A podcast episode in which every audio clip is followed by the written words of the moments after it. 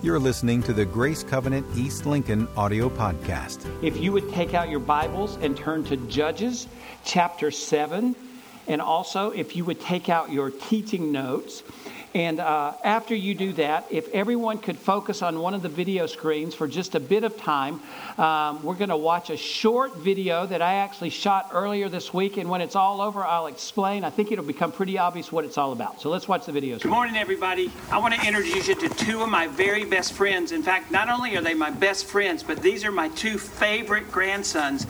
And I can say that because I only have two grandsons right now. So this is Reed. Reed is four years old. Reed, can you tell everybody hello? Hello. And this is Elias. Elias is two. Elias, can you tell everybody hello? Hi. Way, that's the way to go. Um, uh, so this morning, I have them here because I need their help with something. I have a wheelbarrow. The wheelbarrow is right there, and it's filled with wood, and we need to get it moved from one place to another. And I just needed somebody to help me, so I've asked these two strong young men to do it. Can you guys? Can you show everybody your muscles? Yeah. Oh, Elias, can you? Oh, look at that! Look how strong they are. I'm you guys I'm are gonna. stronger than you. You're even stronger than me. Wow, this is good. You guys are gonna get that move. So I'm gonna, I'm gonna, we're gonna get up and we're gonna walk over to the wheelbarrow. And when I count to three, you guys are gonna move it. Okay? Let's walk over to the wheelbarrow. Yeah. You ready, Elias? Yes. Two. Ah. Okay. Come here, Elias. Elias, you wanna help? Come on, hurry back. Hurry back. Okay, help brother. Okay, when I count to three. One, two, three. Oh, push, push. Yeah. Push, push. Yeah. Push. No, wait, wait, wait, wait. I, I think I, I think it's too heavy for everybody, isn't it? It's just too heavy for you guys. So I think you need some help. Yeah, you Okay. do that. So- and I do that. Okay, so I'm gonna help you, okay? I think you need poppy power. So when I count to three, we're gonna move it together, okay? Okay. One, two, three. Let's go. Ready? Let's go. Oh, look, that's so cool. Okay, come here, let's celebrate, everybody. Yeah, let's dance. Yay! Yeah! Give me a high five. Thank you guys for helping Poppy. You'll all see what this means in just a minute. Aren't they so cute? Thankful they could help me this morning. So, obviously, Reed and Elias were given a job that is much bigger than they were able to accomplish in themselves. There was no way that those two little guys would be able to take that wheelbarrow filled with wood and move it from one place to the other. They needed the help of someone that was bigger than themselves. And this morning, I present that video to you as just a fun way to illustrate something that I think rings true of all of us. We all need the help of someone who is bigger than we are.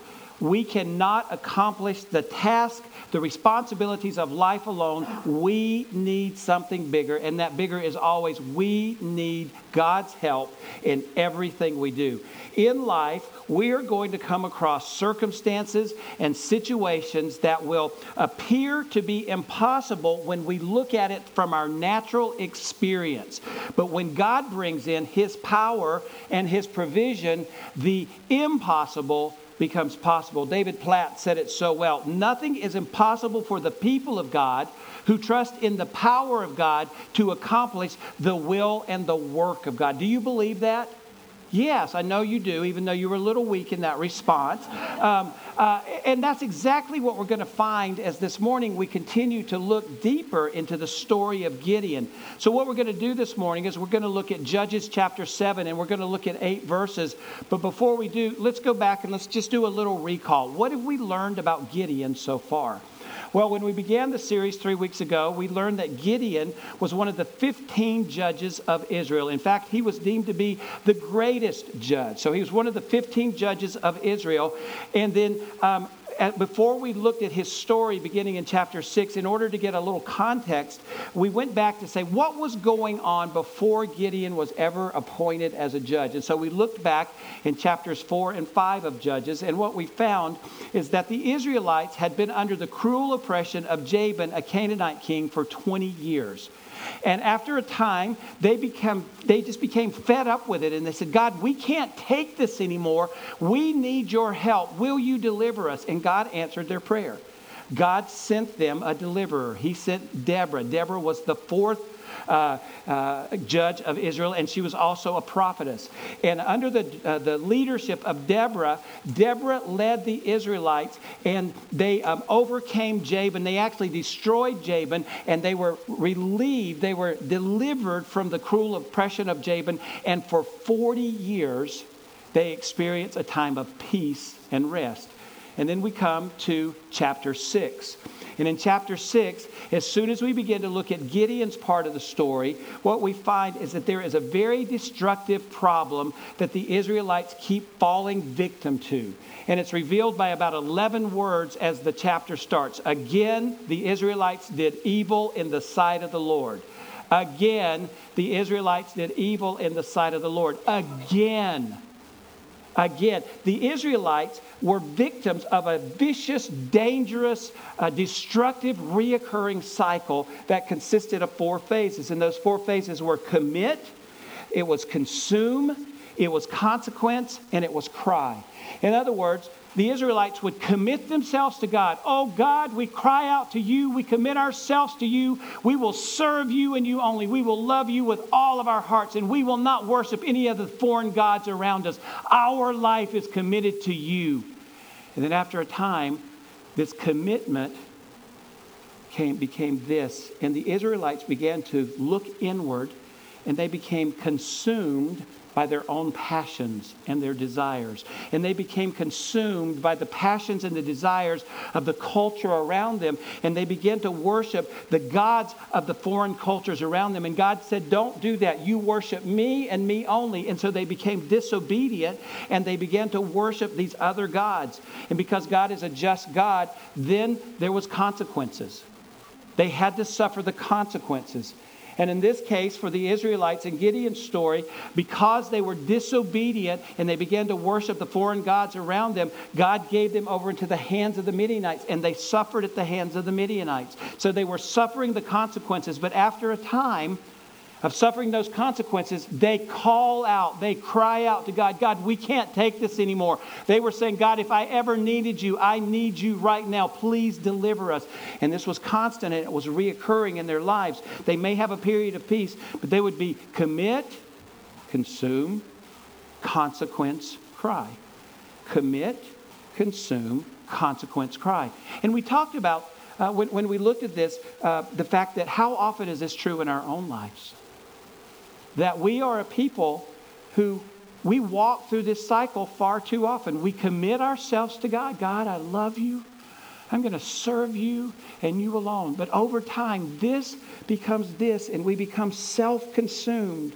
And we become consumed with our own passions and our own desires. And then we become tempted and lured and, and consumed with the, with the passions of the culture around us. And we begin to worship the gods of the culture rather than the one true God. But because God is a God of justice, we suffer consequences. We suffer consequences. And then we finally cry out to God God, I can't take this anymore. If I ever needed you, I need you now. That's far too often true in our life. But what we know is our God is a loving, gracious, forgiving God who always has a plan of redemption. He always has a plan of redemption. So for the Israelites, what that meant is that he would send Gideon to be their deliverer. Remember, they're suffering at the hands of the Midianites. The Midianites were a tribe of bullies. They were a tribe of like pirates. And at harvest, they would come up onto the, the, the, the, the camps of, of, of, the Israelites and they would uh, ravage their crops and they would, they would kill their livestock and they left them with nothing.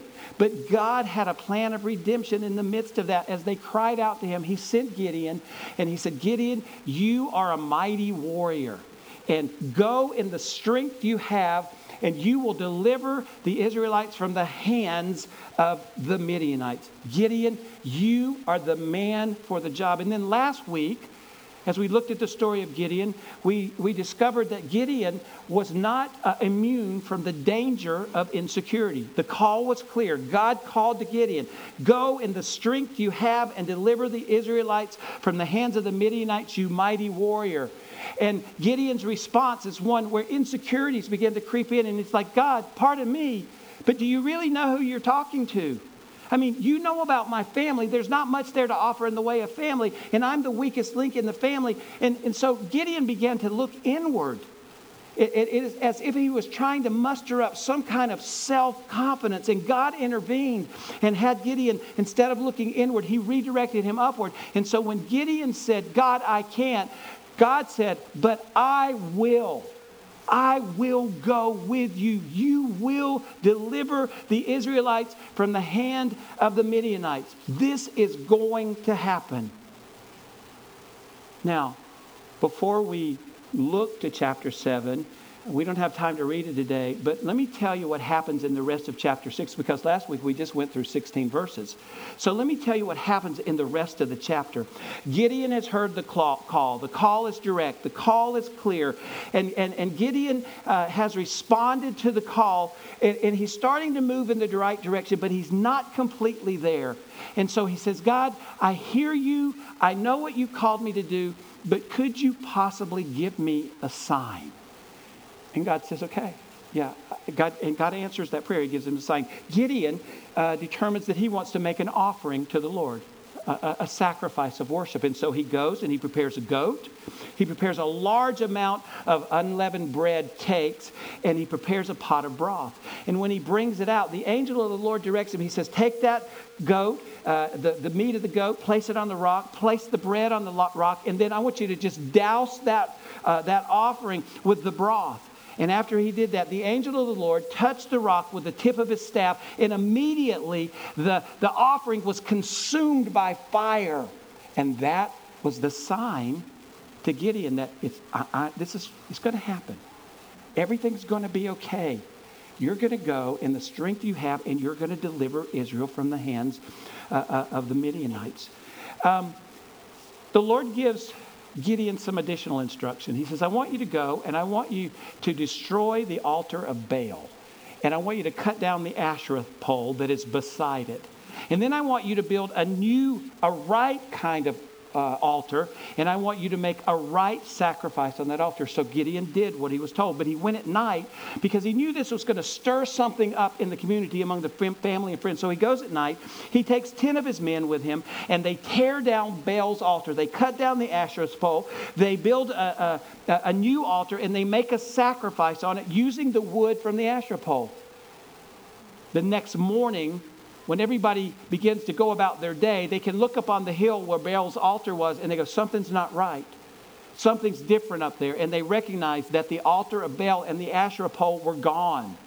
And so they begin to do some detective work. And as they're looking around, they found out that it was Gideon who did it. So they go to Gideon's father, Joash, and, and there's this conflict that's rising. And, and Joash's response is, Baal, if Baal's a God, he's a big God. He can fight for himself. And so he brings peace.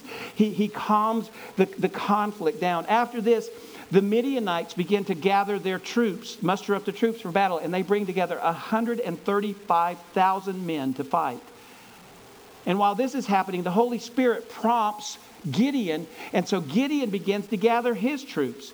And he, he brings together um, 32,000 fighting men. And in the midst of all of that, guess who makes a guest appearance again? Insecurity. Insecurity shows up, and Gideon begins to have some doubt. And so he says, um, God, I know you gave me that sign back there. The, the, the, the, the offering on the altar was consumed by fire, but I just want to make sure. I, I just want to make sure I got all this straight and that you're really going to go with me. So I, I got a proposition, God. I, I, I'd like another sign, if you would. And don't, I hope you don't get upset for me asking, but here's what I'm thinking. I've come up with a plan. Uh, before I go to bed tonight, what if I put a wool fleece out on the ground? And then I'll go to sleep. And in the morning, I'll know that you're going to be with me if the fleece is wet and the ground is dry. So he, he puts the fleece out, he goes to bed. He wakes up the next morning, and sure enough, he's able to wring water out of the fleece. Thank you, God. That's the sign I was looking for. Uh, don't, don't get mad at me for asking this, but I'm, I'm feeling pretty good about this, but is it possible? Could you just give me one more sign? Just one more sign. He says, Here's what I'm thinking. Tonight, kind of like last night, before I go to bed, I'll put the fleece out.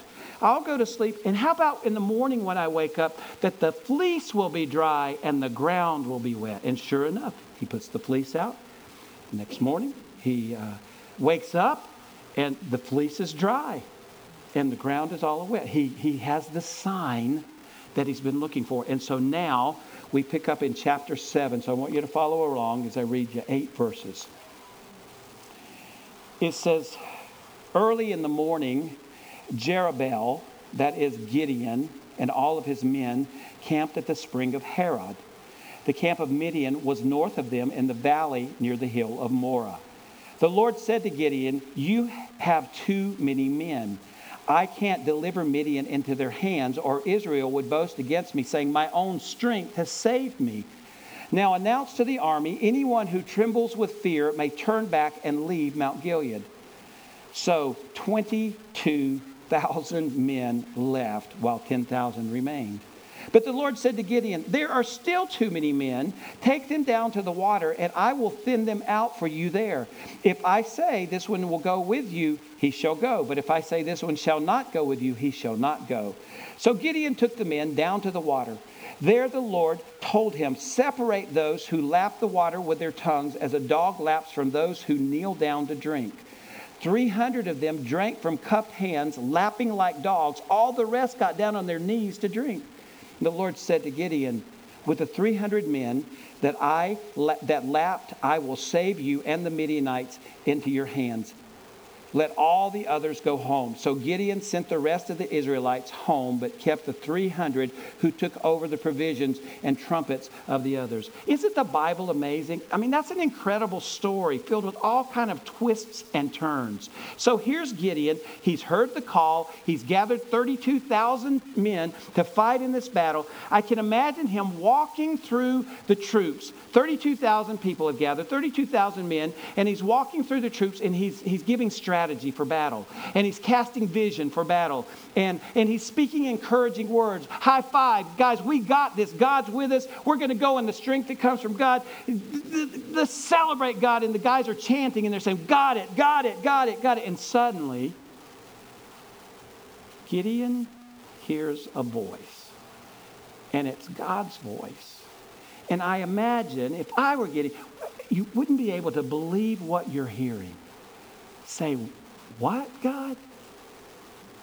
Did, am I hearing you right? Too many men. God, I'm concerned if I have enough men. I don't know if you, they have 135,000 men to fight to my 32,000. And now you're saying that we don't have a, enough men? Or we have too many men? God, can you explain?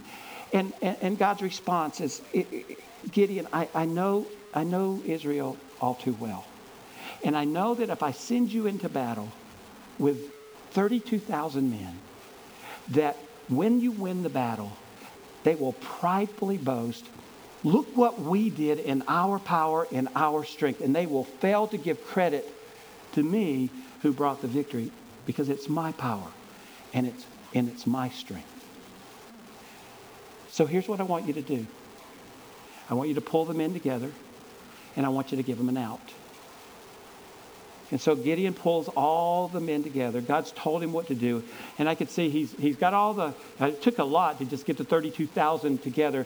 And, and, and, a loud voice, he says, Attention, men, men, can I have your attention? I have a really important announcement to make right now. I want to thank you all for being willing to go and fight this battle. I commend you on that, but I also recognize that there may be some of you who are anxious and you are afraid, and you've even questioned if you'll come home alive from the battle. And so, at God's direction, here's what I want to tell you today. If you are fearful, if you have anxiety, if you've been doubting whether you should be fighting this battle or not, right now, with no questions asked, you can go home. You are free to go. And I can imagine Gideon thinking, surely there'll be a handful that'll go. But suddenly he begins to watch an exodus of 22,000 men. 22,000 men are saying, I'm afraid. I don't, I'm not afraid to admit it. I, I, I want to live.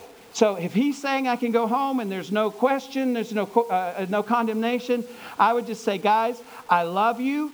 I'm thinking about you, but I just got to get out of jail free card and I'm going home to mama. I'm going to go home to the kids. And so he watches 22,000 men. So he starts with an army of 32,000. Now 22,000 is left. He's down to an army of 10,000 men. And as he's thinking through that, he's probably trying to re strategize now. He hears God speak again. And once again, it's like, what? Am I hearing you right? You think I still have too many men? How can that be? God, they've got 135,000 men. And you're calling me to fight with now less than 10,000. God, that's right. That's right. I, I'm going to thin the army out for you. So here's what I want you to do I want you to take the men down to the spring, and I want you to invite them to drink. And when they get there, here's what I want you to know I'm going to thin out your army, and the ones that I say go, they go. But if I say they don't go, they don't go. So Gideon and the 10,000 men begin to make their way down to the spring and 9,700 men get down on their knees and they drink directly from the spring. And there's another 300 men who take, uh, they kneel down, they take water in the cup of their hands, and they begin to lap it like a dog. And God says, Those 300 that drank like a dog, those are your men. That's your army. Don't you think Gideon was thinking, Could you not give me the 9,700? Why just the 300?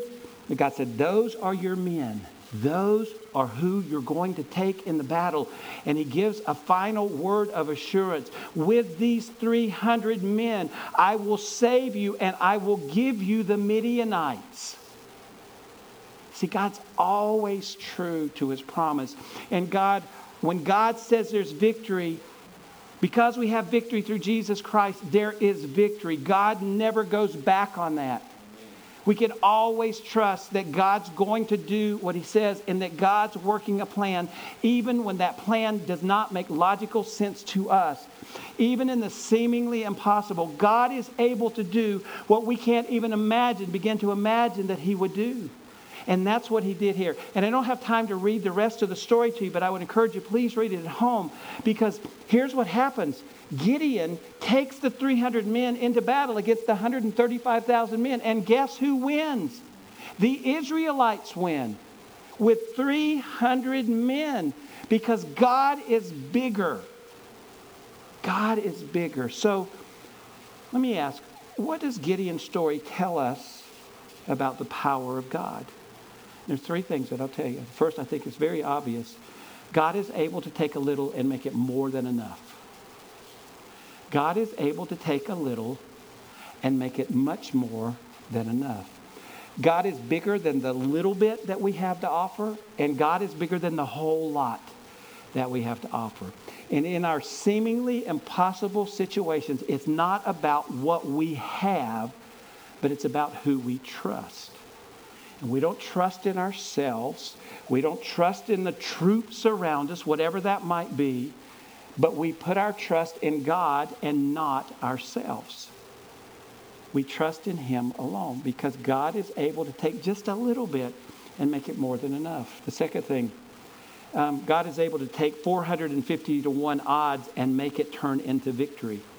Think about this 135,000 Midianites, 300 Israelites. That means to every one Israelite soldier, there were 450 soldiers that were able to fight against that one. And who won? The Israelites won. God was able to take the odds that were stacked against them and turn it into victory.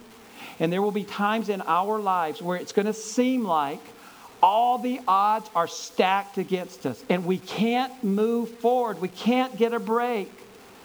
We just can't make it happen. And guess what? We can't make it happen. But God, in that seemingly impossible situation, can take the odds that are stacked against us and make the impossible possible. He does it every single time. Finally, um, God is able to work through our weakness for his glory. God stripped down Gideon's army from 32,000 to 300 so that he could work the plan that he had set forth. Oftentimes in our lives, in our seemingly impossible situations, God will, it will at least feel like God is stripping us down to nothing so that we can become obedient. In, in our weakness, He can work out the plan that He set in motion. You see, it's really easy for us to take credit. And when we're stripped down, we can't take credit, but we have to realize that God is bigger. So let me ask this How do we position ourselves to experience God's power in our seemingly impossible situations? Well, it begins by putting our trust and our confidence in God's ability and not our own. Um, it's again, it's very easy for us to take credit for something that's not ours to take credit for. If we're going to boast in anything, then our boast must be that our confidence and our confidence comes through Jesus Christ. In 2 Corinthians chapter 3, verses 4 and 5, it says, Such confidence as this is ours through Christ before God. Not that we are competent in ourselves to claim anything for ourselves, but our confidence comes from God. It's not about how much we can muster up. It's not about self confidence, but it's about relying on God because through Jesus Christ, I can do all things. That's where our confidence comes from. The second thing, God doesn't need our ability, He needs our obedience. Can you imagine what Gideon must have been facing when he has to stand before the 32,000 men to say, if any of you are afraid, you can go home? Because he doesn't really know what the outcome's going to be. He might hope that it's going to be just a few men, but it could have been the whole army. And so, what logically didn't make sense that he would dismiss part of his army, it didn't logically make sense. It was necessary for him to be obedient so that God could work out the plan of victory that he had set in motion. And finally, we position ourselves to experience God's power uh, in our impossible, seemingly impossible situations when we recognize that worship opens the way for the work of God. We stopped at verse 8, but I want to read you uh, just a few more verses beginning in verse 13. Um, on in the story, Gideon goes down into the uh, Midianite camp and he, uh, he spies. And uh, in picking up in verse 13, it says, Gideon arrived just as a man was telling a friend his dream. I had a dream, he was saying. A round loaf of barley bread came tumbling into the Midianite camp. It struck the tent with such force that the tent overturned and collapsed. His friend responded, This can be nothing other than the sword of Gideon, son of Joash, the Israelite. God has given the Midianites and the whole camp into his hands. When Gideon heard the dream and its interpretation, he bowed down and he worshiped. He returned to the camp of Israel and called out, Get up! The Lord has given Midian, the Midianite camp into your hands. So God gave Gideon a sign that he didn't even actually ask for. He was able to overhear this dream and the interpretation of the dream. And when he heard, he had such assurance that God was going to do what he said he was going to do that he bowed down and he worshiped. And then he went back with great faith and he proclaimed to the troops, Get up, guys. This is it. God is going to give the Midianites into our hands. Worship was preparatory in the victory. And the same is true for us. We have to live a lifestyle of worship. It's not just about on Sunday morning when we come together for 20 to 25 minutes of singing together and worshiping together, but it's daily, that it's how we live out our life, that every day our lives are filled with gratitude to the greatness of God, and that we find ourselves bowing down and worshiping because of who He is and what He's continually doing in our lives. And as we do that, it prepares the way so that um, our focus is no longer on ourselves or our impossible situation, but our focus is on God, the God who is bigger. And this is how we're called to live our lives. Gideon's story is incredible. It's incredible. And I would encourage you, just read through it. Let the Holy Spirit speak to you about it. But what we know is God is bigger in every situation that we will ever encounter. Would you stand? I'm going to pray for us.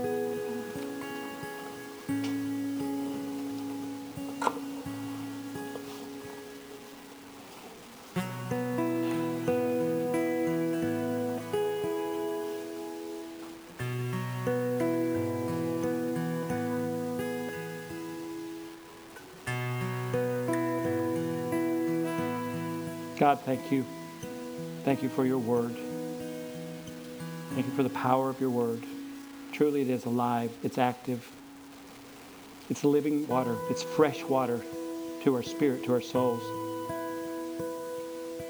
Father God, we thank you for the story of Gideon because just as the principles applied to Gideon and his men, the Israelites, those same principles apply to us today.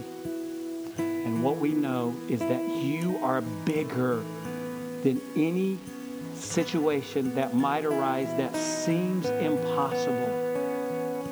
You are able, you are bigger, and you are always working. I pray that that could be cemented into our hearts, into our spirit, and we would be a people who walk in such great faith that when it seems like the odds are stacked against us, we don't become afraid. We're not anxious, but we simply say, God, I trust you, and I'm going to act in obedience, even if it doesn't make logical sense, because spiritually I know you are working in this situation. I pray that that would be the way that we live our lives. So today we present ourselves to you, we offer ourselves to you, and we ask that you do that work in us. Do that work in us by your Holy Spirit, I pray. And I pray this in Jesus' name. And everybody said, Amen. For more information on Grace Covenant Church, our service times, ministry opportunities, directions, and more, visit us at gracecovenant.org.